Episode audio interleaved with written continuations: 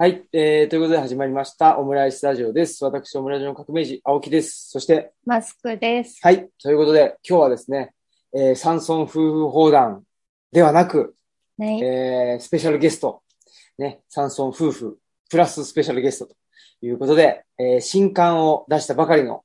えー、この方お迎えしてます。よろしくお願いします。兵庫県立大学の竹端です。よろしくお願いします。はい、たということで、いやー、いつもありがとうございます。いやいや、楽しみにしてました。あ、こちらこそありがとうございます。もう、あのーオムラジ、オムラジファミリーですねこ。の間のヒロさんとの対談めっちゃ面白かったよ。あ、ありがとうございます。もうなんかいろいろうなずきながら、あの、その後あの、平尾さんおすすめのシステマ小説買ったよね。ああうん、僕も買いました。めっちゃ面白かったき、バーっと読んだけど。ああ、僕はまだ、あの、読めてないんですけど、でもやっぱり、うーん、なんだろうな。やっぱりその資本主義っつうか、競争、競争原理に、あのー巻き込まれれば巻き込まれるほどなんか体も固まっていくし、呼吸も浅くなっていくし、っていう、なんかだから、競争原理を意識すればするほどなんか競争に弱くなるような気もしあて。あ、確かにね。なんか、うん。なんかあの、追い詰められる平尾さんがミシマガジンで書いてくれてるけど、競争があかんのじゃなくて、うんうん。競争市場主義とか競争原理主義になってしまうことの問題っていうのをうん平尾さん。も言ってたよね。うんうん。でこれ結構大事なポイントだと思って、うん。僕の今度あの、えっと、家族は他人じゃあどうするって本も書いたんですけど、生産性そのものが問題じゃなく生産性市場主義になることが問題を思ってるんだよね。これ結構大事なポイントで、あの、例えば子供とゆっくり過ごす時間を作るための生産性は大事なんだよ。うんうんあるいはなんかその効率性も大事なんよ。うんうんでも、なんか生産性が第一になったり、効率性が大事になったり、あるいは、例えば子供も今なんか、えっと、うちの子年長、あの年長、ほ子供への年長さんなんですけど、サッカーをすごい一生懸命やってて、サッカー大会で勝つことはすごい嬉しいねんけど、う。うんん。勝利したいと思う、勝利自体は問題ないんだけど、勝つことだけが全てになっちゃうと、うんだから方法論の自己目的化になっちゃうのよね。ううんうん。だから、勝てなかった時の自分をすごく否定してしまうとかにな、勝つことが全てになってしまうと、そうなってしまうから、それがやっぱり問題だなって思いますね。僕あの、前の大学ね、あの、なんとか学院大学の中でも日本でもみんな知ってる山梨学院大学っていうところ住めてたんですよ。うんうん。で、なんで皆さんそう、駅伝で知ってるでしょ？そっかあれそっか。あれ関東リーグなんよ？うんうん。日本リーグじゃなくて関東リーグなんやけど、要は1月2日にテレビで放映されるから、要は駅伝強い子は、例えば関西の子でも、あの、立命館とか、あの、関学とか行かんと、関西の大、あの、関東の大学行くのよ。え、あの、うん関東大会に出たいがために。うん。で、僕が勤めてた山梨学院の駅伝部の子も当然僕、あの、ゼミ生とかで持ったんですけど、やっぱりみんな、すごいそういう、でうえっと、僕が山梨学院におった時には、例えば柔道部も強かったし、レスリングも強かったし、その、ホッケーも、あの、日本一やった人とかでも、なんかそういう競合を揃えてるわけよね。で、スポーツ、カレッジアスリートっていういわゆる、えっと、うなんていうの？ジュニア大会とかで日本一とか世界大会出ましたみたいな学生さんがゼミ生にいたわけですよ。でも、その時に、競争原理主義の恐ろしさを感じたのは、例えば、ずーっと勝ち続けることでできへんわけじゃないですか。うん、もちろん、もちろん。例えば、なんていうの、偏差値でも同じで、小学校の時に秀才やった子が、例えば進学校に入ってしまったら盆栽になったとか、うんありますよね。あるいは、うん東大まで行ったけど、東大まで行ったらめっちゃレベル高い人がおって自分はあれやったとか、人間どっかで挫折あるわけじゃないですか。うんうんでスポーツも同じで、例えば小学校の時に県大会優勝した、中学校で、その関東で1位になった、でも、高校になって大学になって日本一の段階で挫折することおるわけですよ。で、す僕は正直ゼミ生で挫折した、そのカレッジアスリートいっぱい担当、なんか僕のゼミに来てくれて担当したんやけど、うんめっちゃ挫折感が強いのよね。つまり、いやそれしか人生ないと思ってた子が、それがなくなった瞬間に、もうなんか自分の人生終わったと思って、うんうんうんすごい落ち込む子もいるし、もう正直に言うと、リストカットして、オーバードーズして自殺未遂になった子とかいるのよね。うん。で、それってやっぱりその、なんていうかな、その子特有だと当時思ってたんやけど、今思うと、競争原理主義とか、偏差値至上主義とか、その生産性至上主義とか、そういうものに絡め取られちゃうと、一旦そこから、なんか落ちちゃった段階で、私は意味がない、私は生きてても意味がない、私は全く価値がないって思っちゃう可能性あるんちゃうかなって思ったよね。うん。確かに。なんか、なんだっけね。こんな話、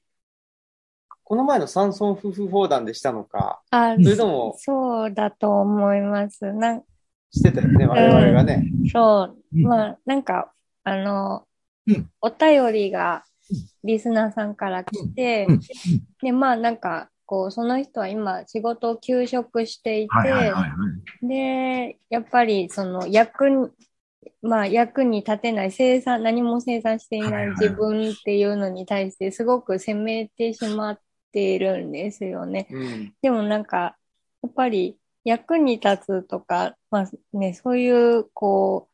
う、なんだろう、他人軸でうんうん、こう、自分を測ってしまうと、それにこう、叶わなくなった時に、うんすごくね、辛くなっちゃう。そうそう。だから、あのーまあ、その競争原理主義もそうですし、その偏差値原理主義もそうだし、まあ、原理主義っていうなんか一つの原理だけ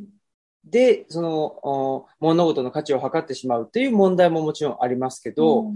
あの、まあ、競争とかあー偏差値っていうのは、そもそもルールは自分、自分の側にないっていうところですよね。ルールの主導権が。うんね、うん。確かに売り渡してんのようね。ん、うんね。でそれがな、逆にうん役に立つっていうのはすごく危なくて、あその役に立つっていう時には、常に主語が自分じゃなく他人のなんよね。うんうんそうなんですようんね。ね。うん。だからね、ちょっとそれも言ってたのが、なんか僕はまあ、昔はどうだったかな。あんまりそういうその、なんとか市場主義にならないっていうか、ような。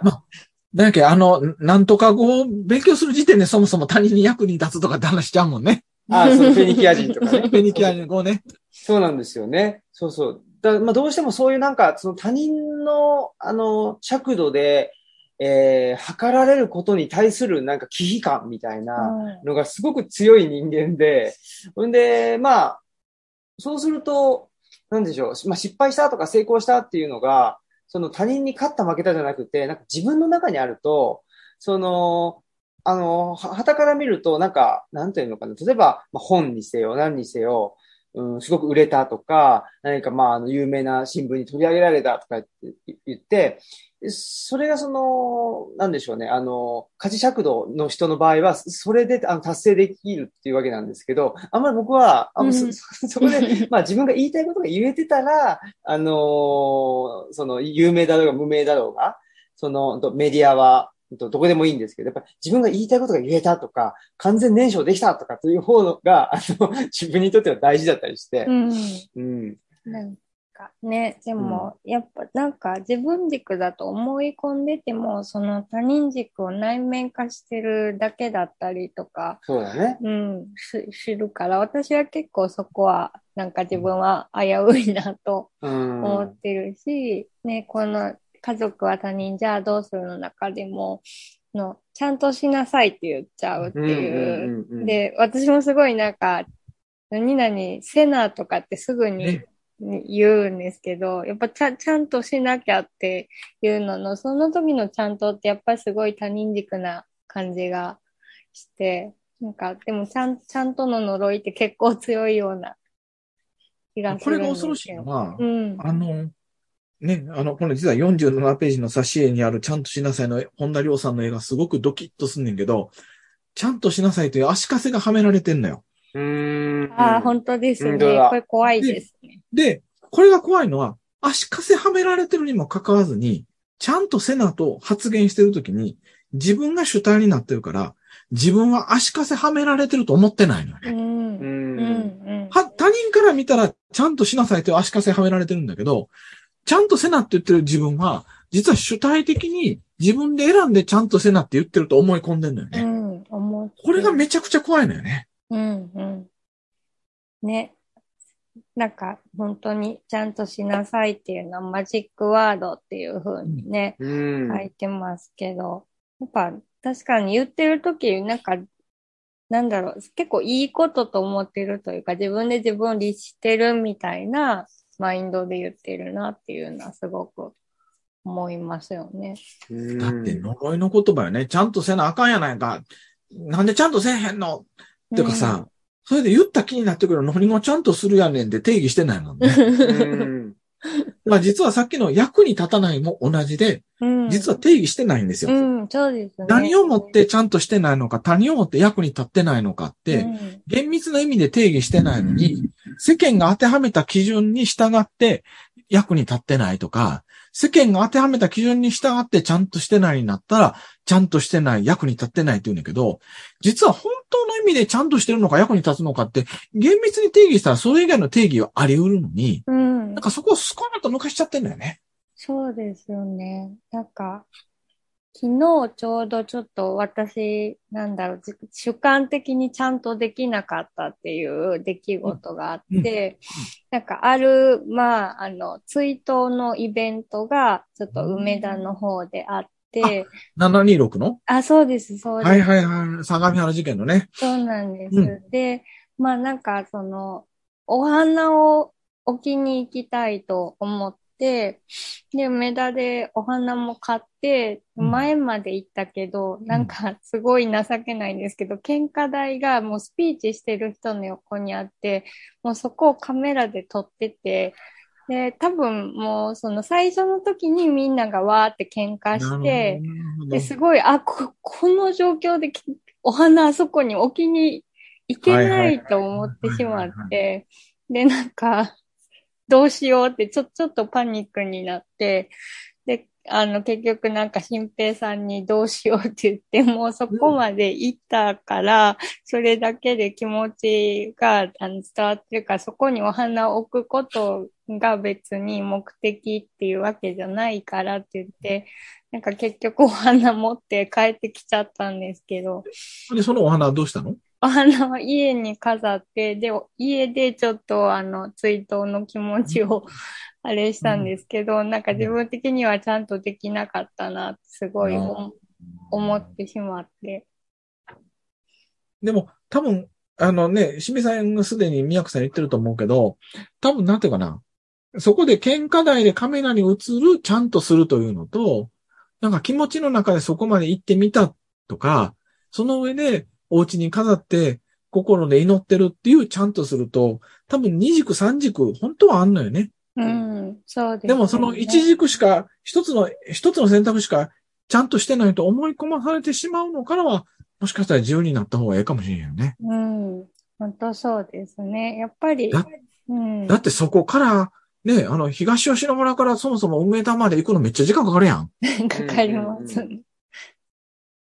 うん。いや、本当にね、そう思うし、まあ、本当にだ、ちゃんとするって何なのかなってさっきの話ですけど、ちゃんとするって何なのかとか、まあ、生産性って何なのかっていうのを、う。ん。問い直してみると、その、なんていうのかな、職場のルールとかね、職場のみんながやってることをやることが、実は全然ちゃんとしてることにならなかったりとか、うん。全然生産性じゃ、うん。生産性と関係なかったりとかうん。してるから、実はもん、一番生産的なことをしている人が、一でも、その職場の中では、まあ、いわゆるちゃんとしてるのの枠内に入ってなかったりとかもうんうんするしね。だから、ねうん。そこで言ったらね、やっぱりその、7月26日っていうのは、相模原の、あの、つく山より園っていうところで、それこそ障害のある人が十何人も連続殺傷させられた事件なんですよね。で、それを追悼するイベントに、宮子さん行ってくれたわけやけど、もうあんまり言いたくないけど、あの死刑囚は生産性があるかないか、つまり本人が喋れるか喋れないかでうん人を殺したわけよ。うんで、実は、それと同じ軸に乗ったらあかんって話よね。つまり、やっぱりそこでちゃんとし、ちゃんと喧嘩しなあかんっていうのも、もしかしたら生産性市場主義と地続きの、いわゆる社会に求められている尺度にうまく合わせなければならないっていうことやとしたら、うん。別にそれに乗ら、なんていうかな、それより、残念ながら、あの死刑囚は自分の直感が麻痺してしまってて、その直感をきちんと大事にせずに、それこそ亡くなった安倍晋三、あの首相だとか、あるいはその衆議院の議長とかに評価されるために殺したわけよね、残念ながら。でもそういう他人軸で生きるんじゃなくて、自分が追悼に行ってもその場は嫌やなとか苦手やなとかパニックになったと思ったら帰ったという自分の軸とか価値観を大事にして生きるっていうことが、実は生産性市場主義とその縁を切ったり距離を取るためにはすっごく大事なポイントで、そういう人が一人でも多く増えていくためには、むしろちゃんとした行動やったよね。そういう意味で言うと。すごい、そう、全然昨日はそう思ってなかったですけど。うん。でもね、あのーまあ、結果的にやっぱ大阪に行って、で、で、ししんどくなって、ほんで、家、家で、えー、家で、で、あの、ルチャリブロの周囲の草も取り混ぜた形で喧嘩するっていう形になったんで、だから、一番ちゃんとしてると思うんですよ、それが、本当に。そう、一番あの、ほら、あのように近いところでね。一番近いところにあった。よいやでり届いれはねたかな。うん、やっぱり、なんだろうな、あのー本質的だと思いますよね。だから、ら、結局、なんていうかな、いろいろと宝物を探してね、世界中にうんうんうん、あのどっかに、なんだ、と冒険しに行ったりして、ね、あの、その宝はどこだどこだって探したりとかね。あとは、まあ、自分探しって言って、世界中に旅するわけだけど、でも、あ、自分って、そ、その、そんなに、なんとかな、そ外側にね、あの、どっか、あの、探しに行って、どこかにあ、あるっていうことではなくて、何か、なんていうのかな、自分が、まあ、無理して追い求めてたものをちょっと諦めたりとかしたときに、あ、ここにあったんだ、みたいなね。そういう物語って本当に多いじゃないでアすか。ルケミストみたいそうそうな。のね。意味ねうの、きうん本当は、だから、東大元区者じゃないけど、気づいたら目の前にありましたよって話よね。うんうんでも多分、それは、あおそらく神秘さん言おうとしたことだと思うんだけど、その歩き回り、遠いところまで行くというプロセスが大事であって、ううん結果的に目の前にあったかもしれないけど、その、東吉野村から3時間近くかけて、梅田まで行って、情けないなと思いながら、とほほと思いながら、東吉野村まで帰ってくるプロセスも含めて、ある種、藻に服すプロセスなよね。う。うんんだってその時間ずっとやっぱりそのこと考え続けるわけじゃん。うんあそうですね。それあかあ、そうか。うん、考えてましたね。うん で、変な話、なんか全然論理的じゃないねんけど、あの、思うんだけど、藻に服すってある種その時間を共にするっていうような気もするんだよね。うんうんうんうんだから、その瞬間にパキッと行って、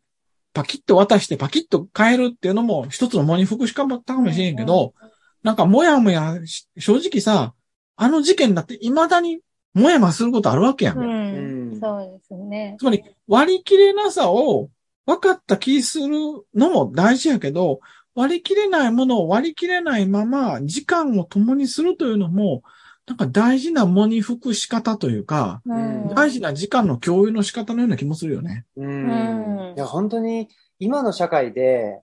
あのーなんていうか、一番大事なものって、一番大事なものっていうか、一番大事だとみんなが思ってるものって、自分の時間なような気がする。ああ、うん。で、その自分の時間を、まあ、自分のために使う。自分の、その、成績であったり、自分のキャリアのために使うっていうのが、やっぱり、ね、生産性のいいやり方よね。そうなんですよね。うんうんうんで、それが違うんじゃないっていうのが竹俣さんの新刊でもあるし、うんうんうんそれがやっぱりその自分の時間っていう一番、あの、それが重要なんだとか言って、だって時給とか言って、お金にも換算できちゃうね。ようなもの、うんこれを、あの、手放すことこそがケアってういうんことなんだろうなと。そういう意味で言ったら、宮子さんは昨日の往復6時間を、まさにケアリングウィズっていうか、うんそのなんか、えっと、6年前の悲しい出来事で亡くなったり、大変な人のための時間として使えたわけやん。うんうんで、それって、すごいその人らと共にいるとか、その人らのことを考えてるっていう意味では、まさにケアの時間をやったわけよね。で、それを、例えば、今子供は、あの、夏休みで、そのうち、その、奥さんパートやから、あの、子供、あの、夏休みになって家におる、おって、例えば、奥さんと交代交代で、うまいこと仕事ずらしながら、例えば朝、2時間、3時間、暑い公園にいたりするわけですよ。うんうんうんで、その公園でスマホいじらへんかったら、全く無駄な時間なんよね。嫌な言い方したら。うんうんうん。で、も、それは子供のケアをし、子供と共にいて、子供と違う時間を過ごす時間なわけよ。うんうんでもそれは、すごく、なんかこう考えてみると、めっちゃ大事な貴重な時間なわけですようん。うね。んうんうんでも、それは業績に全くならないわけです 嫌な言い方するとう。んでも、うんうんすごく大事な時間。で、みやこさんは、もしかしたら、昨日そういう大事な時間を過ごしたんかもしれんよね。うん。ああ、なんかすごい、あ成仏した感じが。成仏、成仏。で、それは、喧嘩台に置くことかどうかは関係ないと思うんだよ。うん。もしかしたら、わからへんよ。もしかしたら、昨日喧嘩台に置いて帰ってきたら、今日この話せえへんかったかもしれへんよね。あそれはそうですね。でも昨日喧嘩台に置かんと、今日、ん帰ってき、昨日そのまま帰ってきて、もやもやしながら今日僕と出会ったから、うん。この話できたことによって、より深く考えるきっかけになったかもしれへんしさ。そういう意味で言ったら、なんか、あの、喧嘩台にやったから唯一の正しい正解で、そうやなかったら間違いっていう話じゃないよね。うん。うん。本当に、その通りね。だなと思いますね。うん。追悼とは何かとか、ちゃんと追悼するとは何かとか。そうだね。だからね本当にその、うん、祈るとは何かっていうことかな。うん。祈るっていうのは、うん、やっぱ手放すことだし、まあ、それは自分の時間を手放すことであったり、うん。自分の価値観を手放すとか、やっぱりそういうことなんだろうなっていうのが思って、思うし、やっぱこの、うーんと、なんて言うんだろう、時代に、うん。やっぱりうん一番それが持てなくなっているっていうかね。うん。いや、だから僕はあの、うん。今日できればこの本の宣伝せなあかんないけど、本の宣伝以外の話がいっぱい出てくるから、その話すんだけどさ、あの、あ、あ、そう、お青木さん、青木、青木夫妻に言うの忘れたかもしれないけど、僕あの、えっと、去年のお春に奥さんのお兄さん亡くして、そのこと論文に書いたんですよ。う。うんん。で、また後でお送りしますけど、うんその、、なんていうかな、あの、自分、あその義理のお兄さんが亡くなっていくってどういうことなんやろうっていうのを、まさになんか、んなんか知らんけど書き残したいなと思って、うんあの、妻の了承の上で、あの、論文にしたんですけど、で、それをしながらね、思ったのは、結局、その、なんていうかな、亡くなったら終わりじゃなくて、なんか、その、亡くなることによって、実は、なんていうかな、続いていく、あるいはそこから、その、始まる物語があって、その論文のタイトルは、死にゆく者が聖者を、聖者をたまれんゆくっていうタイトルにしたんですけど、うん。つまり要は、義理のお兄さんが亡くなりつつある中で、それまでうちの妻と義理のお兄さんはいろんな関係があって、疎遠になってたんだけど、うん義理のお兄さんが亡くなりつつ、あ、あそうあごめんなさい。義理のお兄さんの前に義理のお父さんが亡くなっちゃったんやけど、義理のお父さんが亡くなる段階で義理のお兄さんとも繋がっていくことができたんですよね。うんそういう家族物語を実は論文に書いたんですけど、その、なんていうかな。人が死んだら終わりじゃなくて、その人の死をめぐって、死にゆくものとともに人が繋がっていくっていうのうがん。いっぱいあって、2年前に亡くなった義理のお父さんをめぐって、いろんな親族が繋がってったし、で、たまたまその1年後に義理のお兄さんも亡くなっちゃったんだけど、それを通じてますますいろんな人が繋がっていくっていうのがあったときに、それこそ、ルあの、ルチャリブロの前の橋はあの世と、あの、彼岸と志願を繋ぐ橋って言っね、お二人おっしゃってるけど、結局、彼岸と志願が分かれてるんじゃなくて、そこを繋ぐことによって、実は繋がれていくものっていっぱいあって、それこそ、宮子さんが昨日、その、6年前に相模原で亡くなった障害のある16人の人を悼むために、訪れたことでも喧嘩台に出せへんかったことが今日の話につながるのと同じように、実は、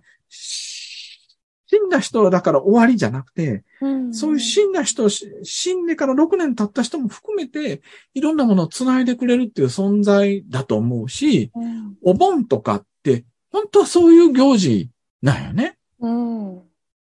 そういうことも含めて、私たちがどう繋がっていくのかっていうことを問い直すって、実は生産性だとか論理、うんうんあの、論理実証主義とは全く違う話なんだけど、うんうんでも実は結構大事な話なんちゃうかなって今聞いてて思ったよね。うんうんううんうんん本当に、でも、そうですね。で、やっぱり今の社会が、やっぱり何を、その、一番、なんでしょうね、その社会の外に出してるかっていうと、やっぱり弱さとか、老いとか死っていうもの、これを、あの、社会の内側に入れないように入れないように、うんうん外側に、まあ、アウトソースしようしようって言って、うんうんうん。でそれがまあ、あの、高齢化社会と、うん。あとはまあ、ね、えっと、まあ、介護のね、うんうんねうん。えーっと、まあ、えっと、お仕事ととかっていう形でうん。結びついてしまってるっていう、だから本当にその死イコールいなくなる、切れるとか死とか老いとかっていうもの世が、界の外に。そうそう、世界を外に出していくっていう。う。で、その世界の内と外っていう、なんかその、なんていうんですあのー、イメージ、イメージがもう全然やっぱり本当はそうじゃなくって、外と内側は本当は循環してるっていうか、お交換してるものなんだけれども、、うんうんうんで本当にまさにその、ジブリ映画っていうのはそういう世界観。そうですね。二つの世界を行ったり来たりするっていう世界観なわけですけど、もう現代社会っていうのはもう本当にそうじゃなくて、あの、まあ、直進的で、うんうんうん。内側は、内側の人たちが戦う。うん。で、戦力外っていうのがもうす、その社会の外にうん。追いやられるっていうことなんで、おこがましいこと言うかもしれへんけど、なんかジブリ映画ほどにはもちろん慣れてないけど、僕今度のその、あ新しい本で書いたのは、なんかこれ子育て本ですかとか子供育ててない人が読んでも面白くないんですかって聞かれることあってんけど、もしできたらいい嬉しいなと思いながら書いてたのは、結局僕は子供を育てる中で自分が子供の経験を知ってた一人間として、、自分の子供の経験を問い直すというか、うん。子供の時にはそうしかないとか、そんなもんだと思ってたものを、なんかそうじゃない可能性もあるんじゃないかとか、なんか子供経験したけど大人になって子供育てるようになった時に、そうじゃない見方ができるかとか、あるいは、子供経験をしてた時に親はそういうもんだと思ってたけど、親になってみたら実は親の見方もちゃうんちゃうかみたいなことによって、うんある種円、そういう意味での円環させるというか、うんうんうんあ、ああの、もう一回子供経験を追体験するというのは、あ子供を親の目線から見たらどう見えるのかをスコープしながら自分の子供体験をなんか捉え直したりしてんのかなと思って書いてたんですけどね。。うんうんうんうんねということで、まあちょっとじゃあ、具体的にうん。ね、あのーもうこの話をしてるとずっと本のね、中身に入らぬまま、ずっとね、いやいやもうあの、僕らもね、そんな話をしちゃう。まあね、と、とはいえ今の話もすごくやっぱりこの本の、あうんのー内容とかテーマとはね、ものすごく僕は、ねあの、つながりがあると思ってお話ししてたんですけど、なんかまさにあ、はい。なんかまさに今の話は育育ち直しってそういうことだなって、なんか子供の時の体験がまたちょっと違う風に体験し直すというか、感じだなと思ったんですけど、私すごいこの本、あの、ま、あの、連載の時からちょっと思ってたんですけど、まあやっぱり、あの、この本よ改めて読んだら、思った以上に竹俣さんもその馬車馬の理論だとか、なんかその、やっぱりこう、ちゃ、ちゃんとする方の理論に、あの、すごい頑張ってらっしゃらっしゃったっていう。味出しながら頑張ってましたよ。なんか、すごく、あの、見えてきて、でもそしたら、これを書くときに、だいぶ、でも自分、ご自身が、なんか、うまくできないこととか、なんか、あ、分かってなかったなっていうことを、すごく書かれてるのが、それ自体にちょっとなんか抵抗とか葛藤とか書くときに、なんか感じられなかったのかなとか、結構今までの理論で言ったら、なんか弱いとかできてないとこを見せるっていうのは、なんかすごいしづらくなかったのかなっていうのは、どうでしょうか？ありがとうございます。あのね、それすごい本質的な、あの、宮子さんの質問本質的なところを通ってくださってて、多分、僕が子供を生まれて、うん。め、えっと、それでも出張いっぱいしたいとか、公演いっぱいしたいと思ってた時に、妻が全力でそんなん、私そんなんされたら倒れてしまうって言われた時うに、ん。ごっつい葛藤したんですよね。うん。やっぱり僕は正直、こんな今偉そうに言ってるけど、他者評価軸で生きてきたわけですよ。やっぱり講演もら、だから、講演とかあったら、あの、はいかイエスか喜んでみたいなところで、やっぱり、全部一緒や。そう、全部一緒なんや。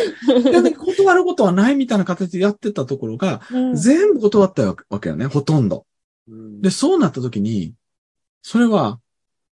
ある種、自分の身を切るような痛さがあったわけですよ。うん。これまでの自分を全否定したのね。うん。うん。でそれは、めちゃくちゃ痛かったんです。でも、その、なんていうかな。枠組み外しの旅だの当たり前をひっくり出すの、ガイスだののタイトル書いてる自分が、それできてへんかったら嘘つきや思ったよね。原稿不一致や思ったよね。で、その時に、ぱり本質的にお前どうするねんって迫られた時に、うん。実は、その、この本のどっかで書いてるんですけど、僕のすごいお世話になってるメンターの、あの、ええっ、と、一回り年上の先生に、あんた、42歳で子供生まれたんやろ？と。ほな、50ぐらいまでは、正直優先順位変えた方がええでって言われて、うん。で、その、なんていうかな、世間に評価されることよりも、今しかない、その、そのメンターの、あの、一回り上の先輩も、あの、えっと、二人お子さん育てておられたうん。方なんですけど、その、なんていうかな、その、50までの間の8年間の間は、そんな他者評価とか、世間が評価してくれるじゃなくて、ほんまに、その8年間に、あの、子供の親やからこそできることだけに集中したらええんちゃうかって言われたときに、うん。なんていうかな、ガラーっていろんなものが崩れたんですよね。うん。で、変な話、何が崩れたんやろうっていうのを探求するためにこの本書いてた部分ってあって、つまり、自分は何をそれまで大事にしてきて、どんな価値前提で生きてきて、でもそれが、どうして崩れたのかっていうことを必死になって言語化しようとしたときに、はあ、俺馬車馬のように生きてきたんや。うん。っていうことに気づいて、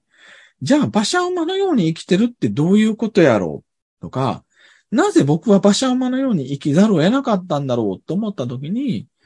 例えばそれが、その弱肉強食とか、その自己責任とかって言われるものに代表される新自由主義的な価値前提っていうものにものすごい批判しながらめっちゃ浸ってたっていうことに気づいて、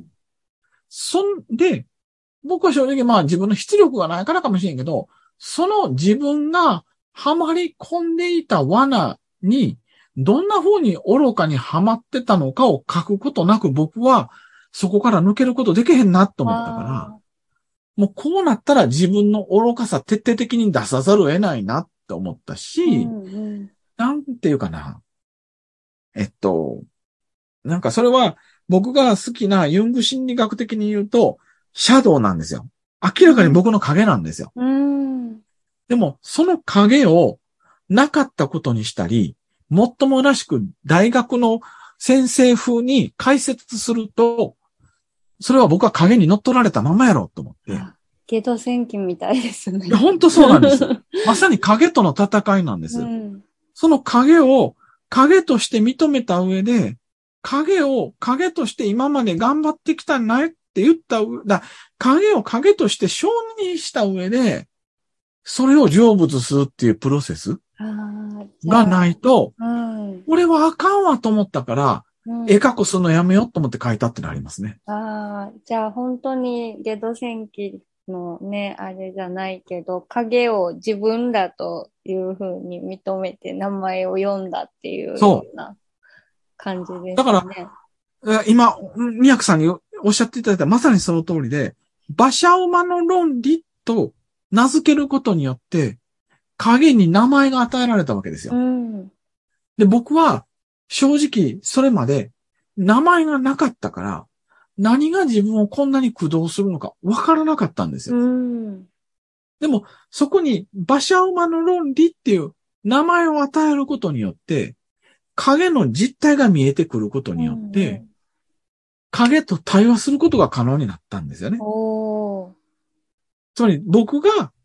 その支配されてたのが馬車馬の論理だと思ったときに、うんうん。どうして僕は子供が生まれたのに馬車馬の論理を追い続けようとするのかっていうことを対話し始めるわけですよ。うんうんめちゃくちゃきついですよ、最初の頃。うん。うん。だって、その馬車馬の論理っていう影は、ひっそりステルス作戦でやってはるわけやから、うん名付けられたら困るわけよ。だ一生懸命逃げようとしはんねんけど、うん馬車馬のローニさんちょっと待って、なんで馬車馬のローニさんそんなんなのって、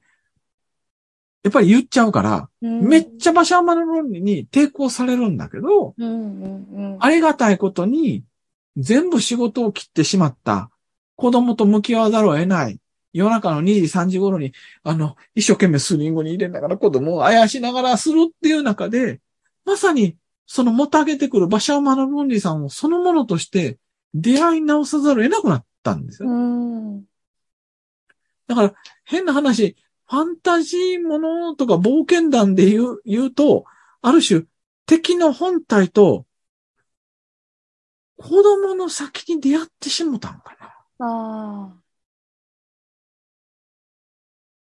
子供見てるようで、子供通じて見えてくる自分の見たくない部分が見えてきたってことかな。あ。うんうんうんうん。なんか。でもこれは逆に言ったらファンタジー行さん読んでる宮子さん聞きたいんだけど、はい多分そういう形でしか主人公は敵と出会えないよね。あ、そうかもしれないですね。一番愛しいものを通して、一番の敵がっていうような。それこそフィオナの海も一番愛しいものをなくすことによって初めて戦い始めるわけよね。あ、そうですね。みや、あ、それあの、すみません、後で言う、あの、みやこさんに僕はあの、この本紹介してくださいって言ったら紹介してもらってめっちゃ面白かった児童文学小説がフィオナの海なんですけれども、うんうんうんまさにあれだって、愛しいものをす通じて自分の影に出会った主人公が、うんある種そこと戦いながら、自分の影の部分とも統合していく物語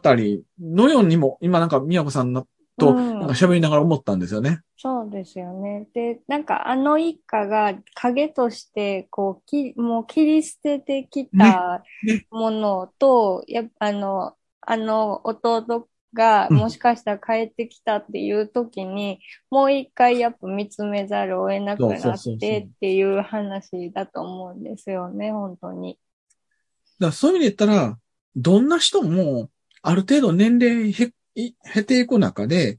置いてけぼりにしたもの、ほったらかしにしたもの、見たくないと思ってゴミ箱に捨てたもの、なんかそういうものがあるんやけども、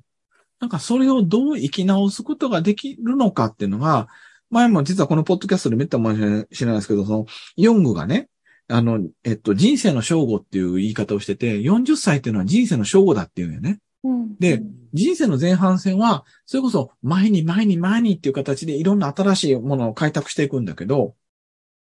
人生の後半戦は、これまで見向きもしなかった置いてけぼりにしていったもの、つまり自分の影と統合していくことこそ成熟だってユングは言ってんだよね。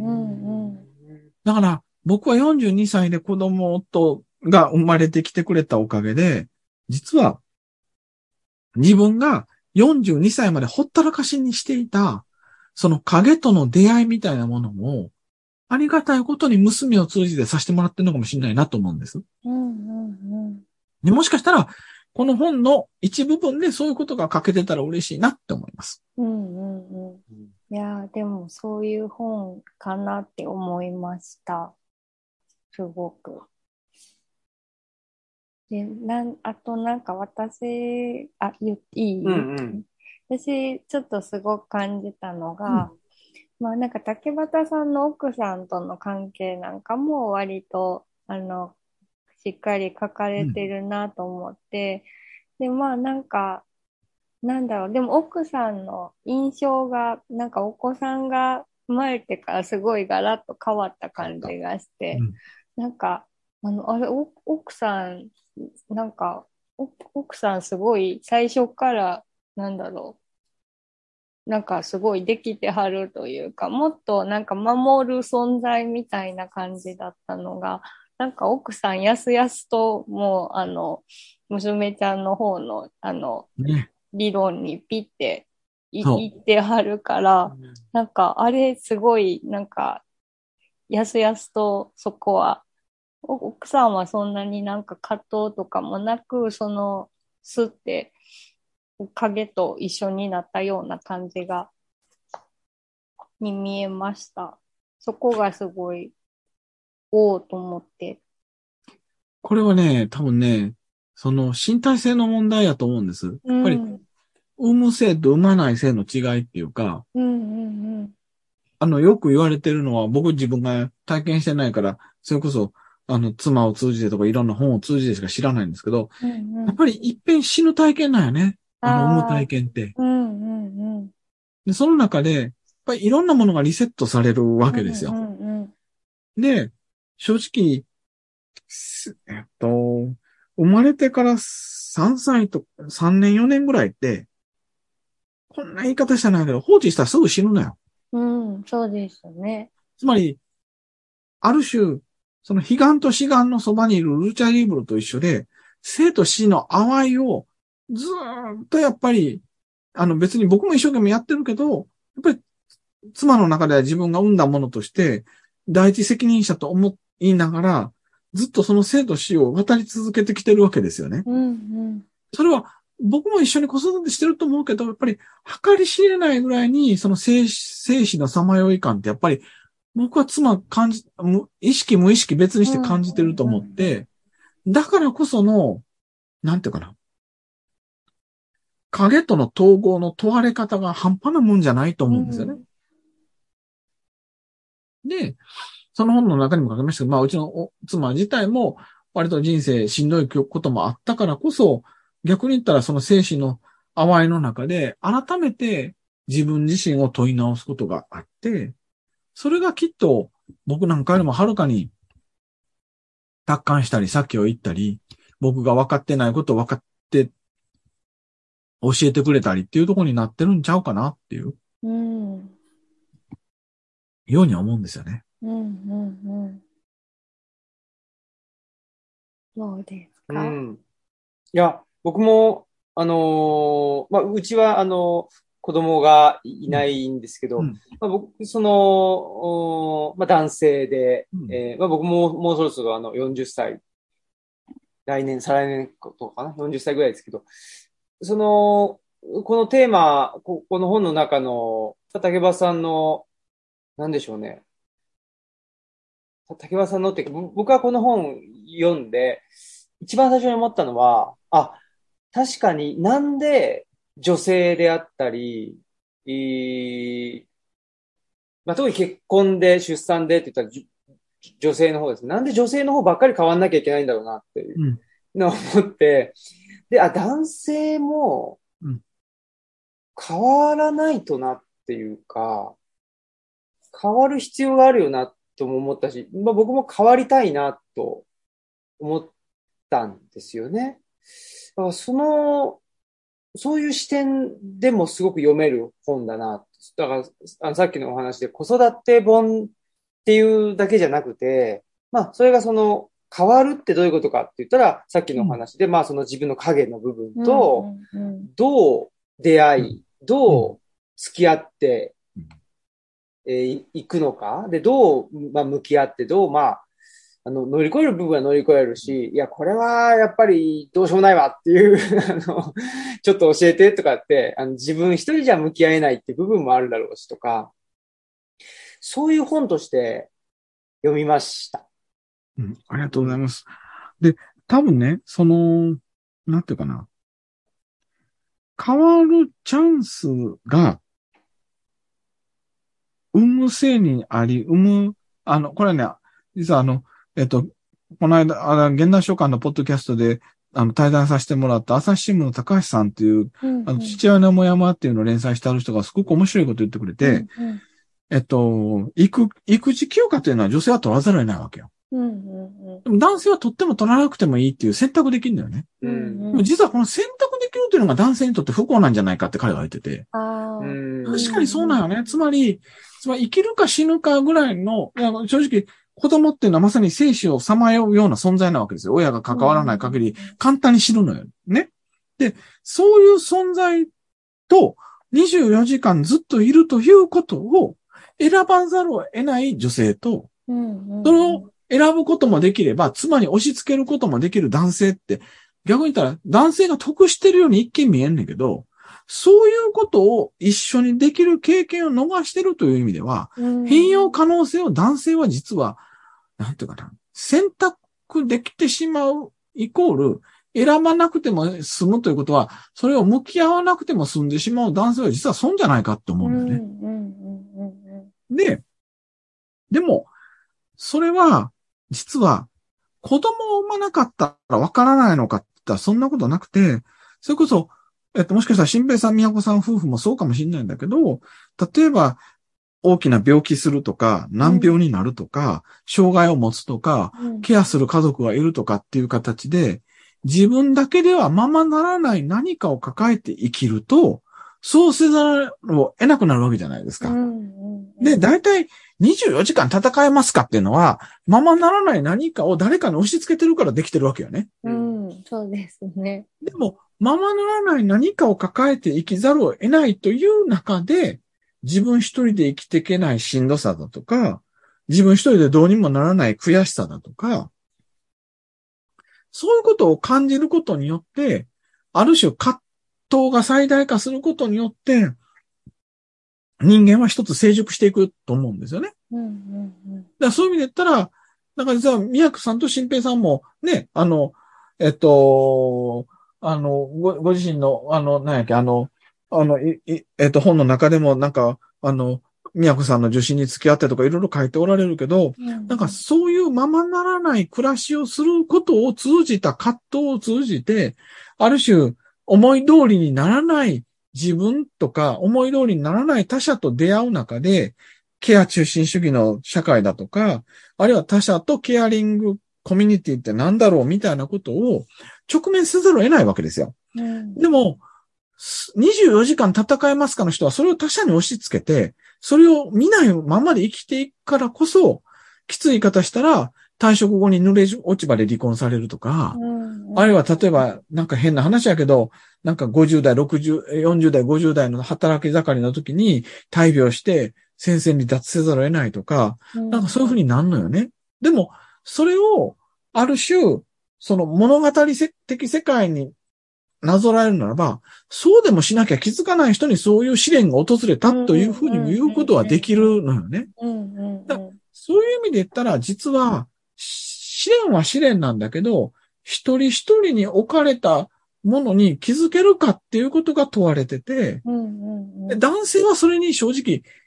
向き合わずに逃げ続けることができるっていうのが、大きな問題として、歪みとしてある。うん。だからそれがハラスメントみたいな形で蔓延してったりするかもしれへんって思うし、なんか、そういうふうに言ったら、なんかそういう支援もすっと人生としてあるよねって余裕を持って言い合える社会の方がはるかに真っ当かもしれへんなとう思うんだよね。んうんうん。これなんか全然こ質問されてるのに答えへん、出へんかもしれんけど。あ、いいえ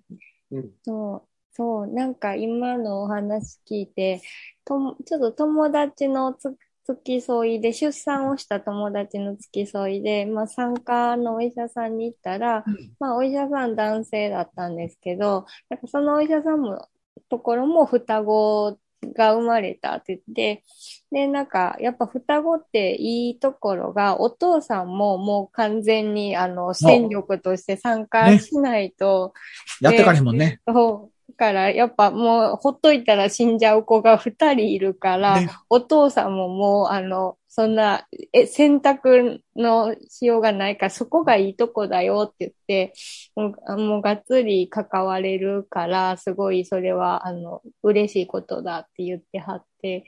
なんかね、そういうことをちょっと思い出しました。うん。あとは、あのーちょっと、なんでしょうね。一歩引いたうん視点というか感想になっちゃうかもしれないんですけど、あの、僕はこの竹場さんの、えっと、家族は他人じゃあどうするは、やっぱり枠組み外しの旅の続編だと思って読んだんですよね。それで、で、さっきもおっしゃってましたけど、その、普通学者だったら、原稿一致、原稿不一致とか気にしないと思うんですよ。だから別に書いてることと生活って、まあバラバラでいいわけ、いいというか、その、まあ。そういうの書けんのよね。そうなんです。で、分野によっては逆にそれが、その主観と客観っていう意味で言ったら、バラバラの方がいいぐらいの感じで思ってる、人もいるぐらいの、ことだと思うんですね、学者って。で、その中で、やっぱり、だし、まあ学者じゃなかったとしても、例えば社会福祉の分野に、まあ研究している人でもそうだし、まあ現場の人もそうかもしれないですけれど、やっぱりその社会福祉、社会制度とか、うん、あとはまあ、その社会、うん、社会っていうかな、その企業企業が、まあ、社会、社会福祉的な部分を担っていて、で、その企業が担えなかった部分を社会福祉が、あの、サービスとか制度っていうのでフォローしてるみたいなところは目は行くんだけど、じゃあ、その中で、えー、生きてる自分って、えー、どうなの？とか、やっぱりそこまで視点が行く人っていうのは、やっぱり僕は少ない、あの、全員見たわけじゃないから言えないですけど、少ない気がしてるんですよね。で、その中で一つはやっぱり、この前も多分、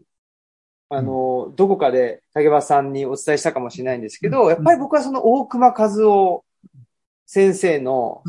竹場さんの師匠がジャーナリストであるっていうのは、なんか大きいような影響がね、大きな影響を及ぼしてる気がしていて、どうしたってやっぱり自分に対してもそうだし、その研究対象にしてもそうだし、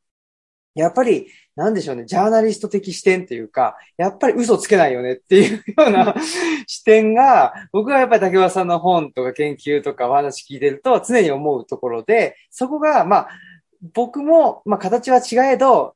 うん、そこはすごくシンパシーというか、うん、僕もやっぱりそういうところがあるので、えー、思うんですね。だから、なんかちょっとそういうような、なんでしょう。まあ、今の話を聞いて、あの、竹場さんどうお思いになるかなっていうありがとうございます。あとやっぱり、なんでしょうね。それ、その、馬車馬の、あの、論理で働いてしまうっていうのは、その竹場さんの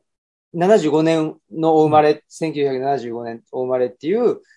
やっぱりその世代的な問題なのか、それとも何か世代以外の部分で、やっぱり自分の何かを埋めるために、やっぱりそういうふうに働いてしまうとか、やっぱりそういうふうな部分もあるのか、うん、どうかっていうのはちょっとなんかお伺いしたいなというふうにも思ってたんですけど。ありがとうございます。あの、まず前者の方からね、あの、僕の師匠は1970年に酔っ払ったふりして精神病院入って、精神病院のろくでもない実態を明かしたルッポ精神病棟っていうのを書いたジャーナリストの大熊和夫なんですけど、僕は師匠に、あの、弟子して、まあ、彼、彼が大学院の教授になってきた時に、たまたま、あの、一期生で師匠の弟子入りした時に、えっと、いくつか金、あ大事な言葉言われたんですけど、えっと、一つがね、分かったふりするな。うん。まあ、要は、出てくる。その夜、本を読んだとか、なんか、第三者のまた聞きして分かった気になるなって言われたのと、対象にギリギリ迫れって言われたのよ。で、あと足稼げって言われたんですよ。で、えっと、そういう意味で言うと、子育てのことを考えるときに、本を読んで分かったふりするとか、いうのは変だと思ったし、対象にギリギリ迫るって言ったら、僕と娘と妻の関係性についてギリギリ迫らざるを得ないし、で、その上で、その分かったふりもしないし、対象にギリギリ迫った上で、じゃあ、その足で稼ぐ。逆に言ったら、娘との日々をしっかり自分のものとして感じるっていうことをしないと、もの語れんなと思ったし、逆に僕は、その三つ、えっと、あ、えっと、分かったふりをせずに対象にギリギリ迫った上で足で稼ぐということを、子育てを始めた時に他の領域では全くできなくなったわけですよ。うん、だって子育て忙しいから。うん、ほんなら、変な話だけど、子育てっていうところで考えざるを得なくなって、で、別にあの、業績出すため、これ正直この本ね、業績出すためではないんですよ。業績出すためやったらもうちょっと論文っぽくししたりとかしたんですけど、業績出すためじゃなくて、ほんまに迫った、だから、あ、今なんかふと思いついたんですけど、僕なんか、師匠がルポ、ルタージュでめっちゃ有名になったジャーナリストなんだけど、僕研究者で、なんかジャーナリスティックなこと書かれへんなーって思いながら今までの本書いてきて、全然ジャーナリスティックで多くの人に読んでもらえる本書けなかったのを、引け目に感じてたんですけど、今これ、新平さんに取られて初めて気づいたんやけど、もしかしたら師匠のジャーナリスティックな教えを、エッセイやったら、今の自分やったら書けるかもしれないと思って、出したかもしれへん。うーん。今日喋ってみて初めて気づいた。ああ。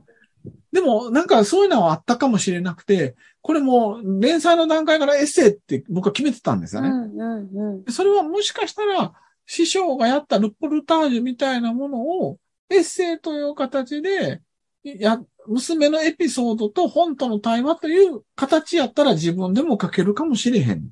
でうんうん思ってやったのかもしれないな。だそういう意味で言ったら、新兵さんに言われて初めて気づいたんやけど、めっちゃ師匠の教えに忠実というか、やっと師匠の教えをうまく使えたっていうのかもしれないな、っていうのがう、ん1個目の質問の答えね。で、ごめん、喋ってるうちに2個目の質問忘れちゃった。何やったっけ？えっと、その、そもそも、あの、馬車馬のように、あの、働いていた。つまり、それが、あの、うん段階、ジュニアだけの特有の話なのか？その時代性なのか、それともその竹端さんの、うんまあ、あのまあ、パーソナルな部分も、なんか影響してそうなのか、どうなのかなっていうところですかね。えっと、少なくとも、段階ジュニアの世代にとっては、少なくとも共通してると思ってます。つまり、僕だけの話ではないと思うんですね。うんうん。ただなんかね、今日、今日たまたま、あの、当たり前をひっくり返そうテキストに使った授業の最終回の時に、なんか学生がボスと喋ってるの、あの、議論してるの聞いてたら、先生受験免許大変やとか言ってたけど、それ先生の世代だけの話ちゃうとかって言ってる子らがおったから、もしかしたら受験戦争のしんどさは今だいぶ下がっ、圧が下がってるのかもしれん。だかああ。うんらそういう意味で言ったら、やっぱり僕らの時代が一番受験戦争が厳しかった最後の世代、段階のうちにやる。っっていうところでのしんどさがあるから、それが令和、平成生まれの人とは、ああ平成、令和とか、だから、え青木ご夫妻以下の世代とは共通してないのかもしれない、昭和独特の苦しさかもしれへんけど、正直それはある程度世代的なものがあると思うし、さらに言うと、でも僕は、正直今、えっと、47なんですけど、そろそろ自分の子供であってもおかしくない子が、が大学生として目の前にいるんですよ。でも、その子たちに、段階ジュニアの歪みは、明らかに伝わってると思うのね。ちゃんとしなさいとか、いい子でいなさいみたいなのが。物事やっぱ映ってるんですよ。で、こんな言い方したらなんですけど、僕授業してて今めっちゃ楽なんです。みんな英語やから。うんうん。あ、それはわかります。でもそれは僕に忖度していい子なわけでしょうんうんうん。ってことは、本人の人生にとっていいことなのか言ったらちゃうわけですよ。うんうんうん。でもそれは、段階ジュニアの世代が、ある種持ってた、叩き込まれた、内面化している、ある種、そういう呪縛みたいな馬車馬の論理を、自分の子供にも押し付けてきた可能性って僕はあると思うのよね。うんうんうん。だから僕今、ゼミ生、ゼミ生とか学生さんが親から抑圧されてきて話を聞くと、もうすごい腹立つのは、その親御さんの論理わかるからなんよね。うんうんうん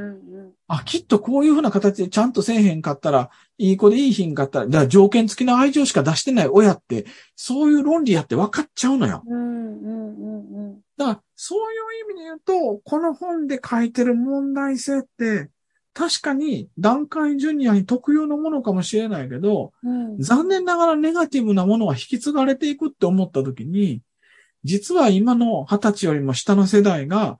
段階ジュニアの親、お父さんお母さんから引き継がれてしまった世代間連鎖みたいなものはうん。あるかもしれへんって思ったら、若い頃にも読んでもらえるかもしれへんと思う。そうですね。だから、これ読んだ時に、お父さんもお母さんも読んだらいいけど、子供のあの目線として読んだら、なんか、あの、いいんじゃないかなっていうのもすごく思いましたね。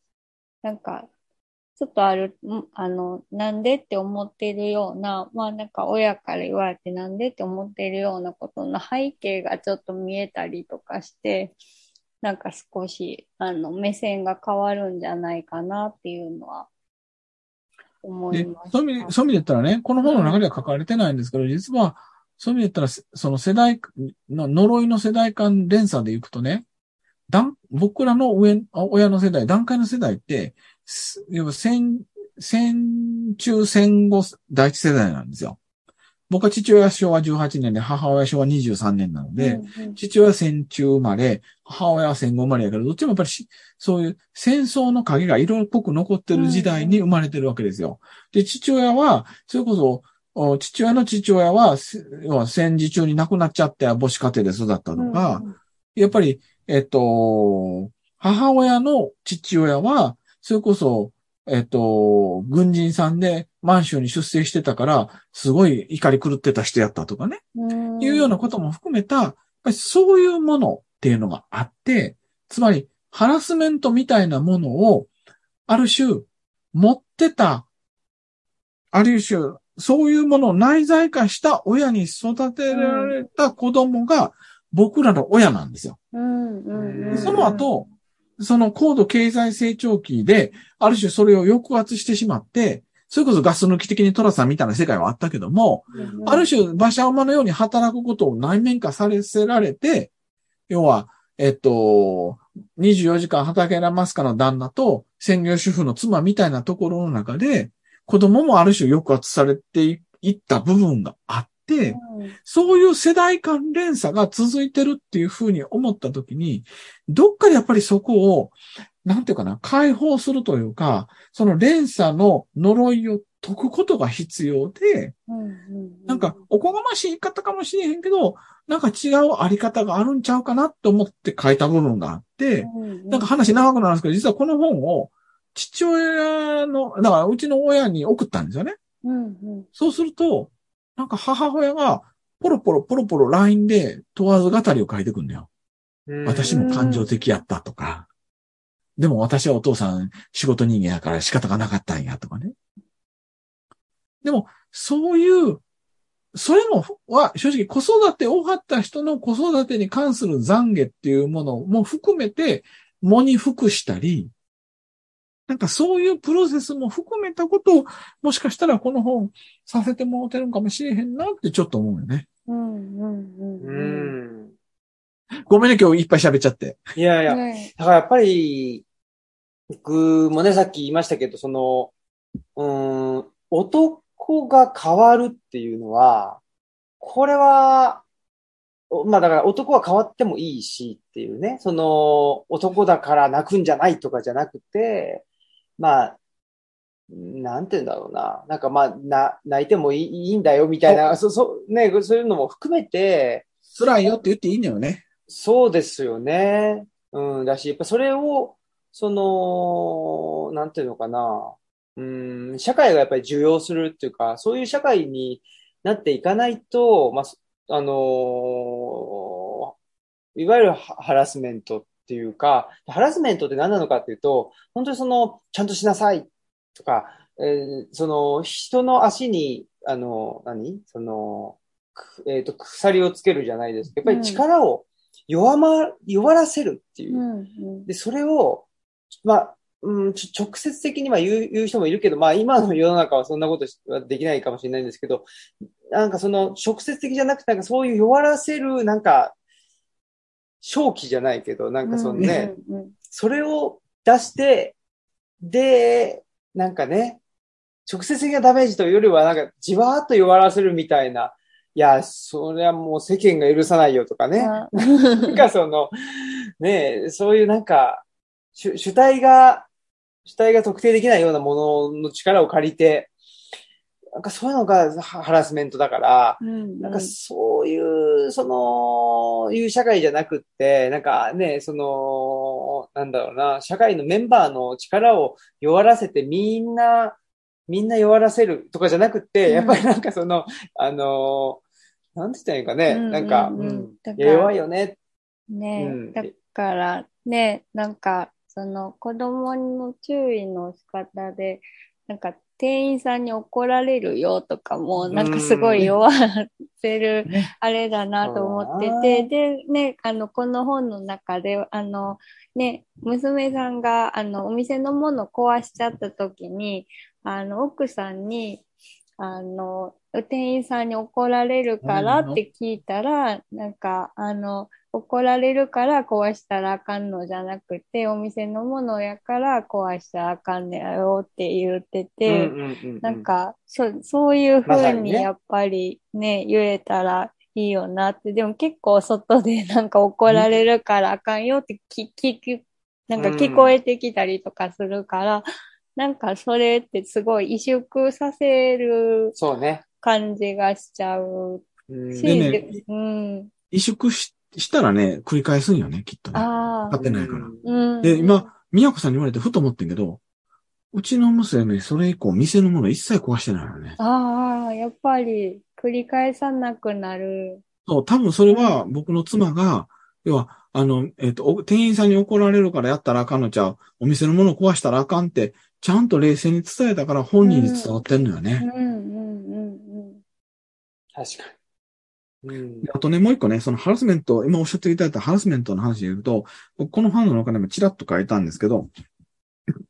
あの人生で一回胃を痛めたのは深刻な赤腹にあって、うんもう本当に嫌やった時期があっうん。たんですけど、うんうん実はね、ハラスメントってね、結局、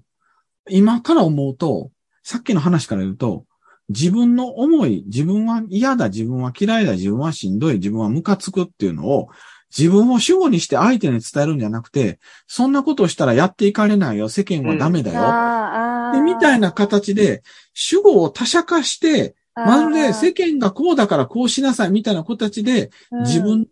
恨みとかつらみを、すなんかごまかすがゆえにハラスメント性になってしまうのよね。うん。で、それが結局腹に落ちないし、負に落ちないし、納得できないから葛藤が最大化していくわけなんですよ。うんうんうん。で正直それは僕はムカついたって言えばいいのよね。うんうんで、多分もっともらしい僕ではなく世間がとかなんか上司、社会の常識がとかって、ごまかすから嘘くさくなるわけであって、うん。正直本気で自分はムカつくから嫌だって、やっぱり例えばね、あのー会社のし上司であっても、学校の先生であっても、親であっても、本当に子供にそれ伝えるときって、自分を主語にしたらよっぽど腹座ってないと言えないんですよ。うんでも、世間ではこうなってるとか、そんなこと知らなかった世間渡っていけるのかみたいに、自分以外の他者に責任をなすりつけると、安易に簡単に操作的に言えてしまう。うんうんそれは自分が引き受けてない証拠なんですよね。うんだから多分そこがね、ハラスメントの呪縛構造の、なんか根源にあるような気がする。うんうんうんうんうんうんうん。なんかそう思うな。ね、うん。確かにその、なんかみんなそう言ってるよとか、これずるいのよ。みんなやくてお前やろっていうまあ、そう、みんなそう言ってたとしても、あなたもそう思うからそれを伝えてるんでしょうっていうのをね、思ったりとかね。だから、まあ正直、あの、さっき新平さんがこの、あの、家族は他人どう、じゃあどうする？は当たり前をひっくりが、あ、あ枠組み外しの旅っていう僕の一冊目の本の続きですねっておっしゃっていただいたのはすごく嬉しくて、主語を僕っていうのにしてるんです。それは、まあ男性性かもしれんけど、自分を、に引き受けて自分の問題として書きたいと思ったので、それをみんながそう言ってるでしょうは絶対したくないと思ったんですよね。そうするとハラッサーになってしまうので。うんうん。ですね。いや、だから、本当に、竹端さんってすごいなんか不思議な人だなって。なんで？いや、なんでしょう。だってこんだけそのじなん自分と向き合うというか、その自分と向き合って自分を変えようっていうそのプロセスを開示して、ねえ。で、いう学者とか、で、僕、お会いしたことないし、でもね、思うんですけど、鍵括弧付き客観性って嘘くさいと思うのよ。うんう。ん、うん、うん。で、それは、えっと、いや、一応知ってますよ、そのルールね。うん、うん。一応知ってんねんけど、でも、そあたかも自分がないように脱色化してるんですよ。うん、うん、うん、うん、でもさ、研究者に内在的な欲望があるわけやん。それで査読論文通りたいとか、インパクトファクターが高い論文に乗って評価されたいとか、その欲望がその書くものに全く影響してないなんて思えないんですよね。うん。であれば、正直それはマックス・ウェーバーが言ったことじゃないけど、あの、なんていうかな、価値自由っていうのは全く価値から自由な客観性であるわけではなくて、自分がどのような価値観を帯びているかに自覚的であることっていうことや、っていうふうに僕は理解してて。いや、僕は正直主観バリバリの文章を書いてんねんけど、自分がどのように偏ってるかについては自覚的でありたいと思ってて、で多分その自分の主観の偏りがこういうことですということも踏まえて、読者のあなたに伝えたら、それは読者の主観とつながること、それこそむ合気道で言ったら結びを作ることができるんちゃうかと思って、なんかそういう結びを作りたくて書いてるって感じかな。うん、うん、うん、うん。だからなんか読んで、ど、どの、別に子供いなくて読んでもな、なんか自分ごとになるし。うん、そう、そうそういや、ねもう。それ言ってもらうのが一番のなんか褒め言葉です。なんか、あの、子供持ってへんかったらこの本意味ないのかって言われるのが一番辛かったので、なんかそれはめっちゃ嬉しいです。だそれこそ自分の子供の頃のエピソードとかも思い返して、なんか捉え直したりするっていう機会にもなるし、うん、そういうとこがすごいいい本だなって思いました。うん、本当に、なんだろう、なんかね、その、まあ、硬い言葉で言っちゃうと、なんか、ケケア実践の、すごくわかりやすい本。で、なんか本当に僕は、なんだろうな、お守りに、なんか、ありがとうございます。常にバッグに入れておきたいっていうか、うん。なんか褒められないじゃないからめっちゃこそばいね。あ、でも、あれですね。あのーこの本の多分後書きかな、にも書いてらっしゃいましたけど、あのー僕も全く同じことを思ってて、その、竹松さんってなんで話すとすごいわかりやすいのに、文章めちゃむ難しいんだろうって ずっと思ってたので。なので、この本は、あのめちゃ、あの、わかりやすいので、ぜひ、あれなんですよ読んでほしいなって思いありがとうございます。あの、本当にね、あの、僕ブログも本も自分の考えてる思考のなんかプロセスをそのままぶつけてきたんですよね。でそういう意味で言ったら、えっと、なんか、なんか話したら分かりやすいのにめっちゃ難しい文章ですねって言われたのはその通りやったんですけど、今回は、できる限り行産、あの、えっと、本読むの慣れてない人にも、なんか、あの、読んでもらって、もやもやを共有してもらったら嬉しいなと思ったので、えっと、ああんまり大きい声で言われへんねんけど、人生で一番書き直した。ああ。そうだったん人ね生で一番読み直して、何度も何度も書き直して、で、一番大きかったのは、その現代書館の編集者の向山さんっていう、あの、なんか、あの、すごい魅力的でタフな女性に、わからん、あなたのわからないとか全部直すから言ってって言ったら、うん本当にめっちゃダメ出しされて、私、ああと思いながらも、でも、あかんあかん。僕は向山さんと今回ちゃんとタグを組むって決めたんやからと思って、全部書き直したよね。うん。ん。だもう、もう向山さんのおかげでめっちゃ読みやすくなったよ。ええ面白い。うん。なんかわかんないですけど、そういうコラボレーションって、例えば今回、宮子さんと新平さんとこういうふうに喋らせてもらうのも、ある種こういうコラボレーションであり、ポリフォニーだし、うん。なんか本も、ほんまにちゃんと突っ込んでくれる編集者とポリフォニックにやってった方がおもろいし、うん、なんか、それは子育てだって僕の思いだけを娘や妻に押し付けるんじゃなく、うんこの本でもちょっと書いたつもりですけど、妻や娘からフィードバックもらいながら自分が変えていくし、なんか、それこそ、ルチャリブロが、そのルチャリブロという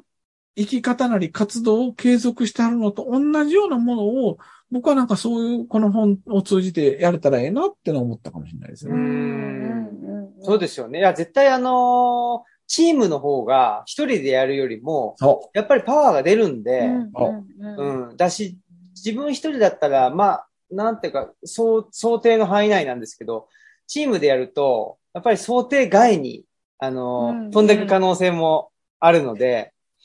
それが面白いところかなと思いますよね。あのごめんなさい、今日あんまりちゃんと喋られへんかったけど、その、みね、あの、宮子さんが、あの、タイトル、あの、ちゃんと筆者になってるこの本が語ること、語らせることを読んでても、やっぱり思うのは、あの、もちろん新平さんが出てくるとこもあんねんけど、し新平さんとの対話をしながらも、宮子さんの声の独自性っていうのが、新平さんとの対話の部分があるからこそより響いてくんだよね。うん。嬉しいだ。からあるね。いや、いや、これめっちゃ、だからそう、そういう意味でええ本やと思ってて、なんかポリフォニックに新平さんがちゃんと裏のパートを歌ってんのよ。でも合唱の主旋律は宮子さんなんよ。ああ。たまに新平さんの声が、うまいことそれを、なんかサポートしたり、より宮子さんの魅力を出すために、その声が聞こえてくるんだよね。で、それが多分この本の不思議な魅力につながってんやと思う。嬉しい。嬉しいですね。ねえいや、それも、だ僕としては、いや、これなんか、ね、なんて言うんだろう。なんかちょっと癖強い、ね、なんか、そう、この料理にパクチー入れるみたいななんか感じになったら嫌だなと思って。いやだから、それはね、すごい素敵で、僕前から言ってるんですけど、やっぱり、お餅つきの返し手なんですよ。うんあの、やっぱりつくのは宮子さんなんよ。うんでも、適切に返してくれる人がおらへんかったら形定まらんのよ。返して大事ですよね。そうだから、新平さんが、もしかしたらこの本の主旋律とは違う形で返したかもしれへんけど、それを受けて、ちゃんと宮子さんがもう一回つくことによって、うまく形ができていくっていう、そういう本なんやと思う。うん。あら。ねえ。いや、ありがとうございます。で、ね、本当にあの、竹橋さんの本のね、あのーあの話と思っていたらね、あのー我々の本のね、あの話もしていうただいて、います。ありがとうございます。れ、宣伝しといたらいいんじゃないそうですね我々対談するっていう。はい。あ、そうだ。で、この話はね、実は対談イベントがね、あねあるよっていう 話の前段だったということで、えー、日時はですね、えー覚えてますか？えっと、覚え、覚えて9、月だよ、9月。9月ですね。え9日。ー、19日、あ、もう、月曜日祝日。結構迫ってます。敬老の日でございます。はい。ね。えー、京都は成功者さんで。はい。はい。めっちゃええ本やよね。ねえ、大好き素な本屋さんです。そこで、えー、イベントを、ね、竹橋さんと、まあね、マスクさんの、はい。はい、おえー、話。本方、本方対談ということで、ね、えー、その時に竹橋さんのね、うんまあ、あと、お悩みに対して、また、あの、3冊で、ということも、あの、はい、させていただきたいなとも思ってますし、はい。ぜひ、えー、お悩みもね、寄せていただいて、そうですね。はいぜひ来ていただきたいと思いますし、あとはあれですね、えー、竹橋さんのあの、家族は他人、じゃあどうする？えー、本の、えー、イベントは、あれですかね、何か、あの、告知を、はい。多分ね、まだ日程決まってないけど、あの、9月ぐらいに純駆動で、あの、えっ、と、魅力的なとある方と対談する予定なので、その辺ツイッターとかでもまたご紹介するので見ていただければと思います。はい。ね。こちらも楽しみでね。ね。うん。だから、あれです。あのー実はね、うん。えー、オムラジファミリー同士の対談そう、そう 誰も気づいてないっていう。でもね、もうツイッターでその、あの、ね、告知が上がってきたらね、絶対僕は言おうとは思ってますけど、うんうんうん。ねオムラジファミリー内のね、対談だ。聞きたいですね、ね。聞きたいです。うん聞きに行きたいですね。うん。ということで、はい、今日は、ありがとうございました、竹橋さん。本当にあいやめっちゃ面りがとうご白かったですざいました。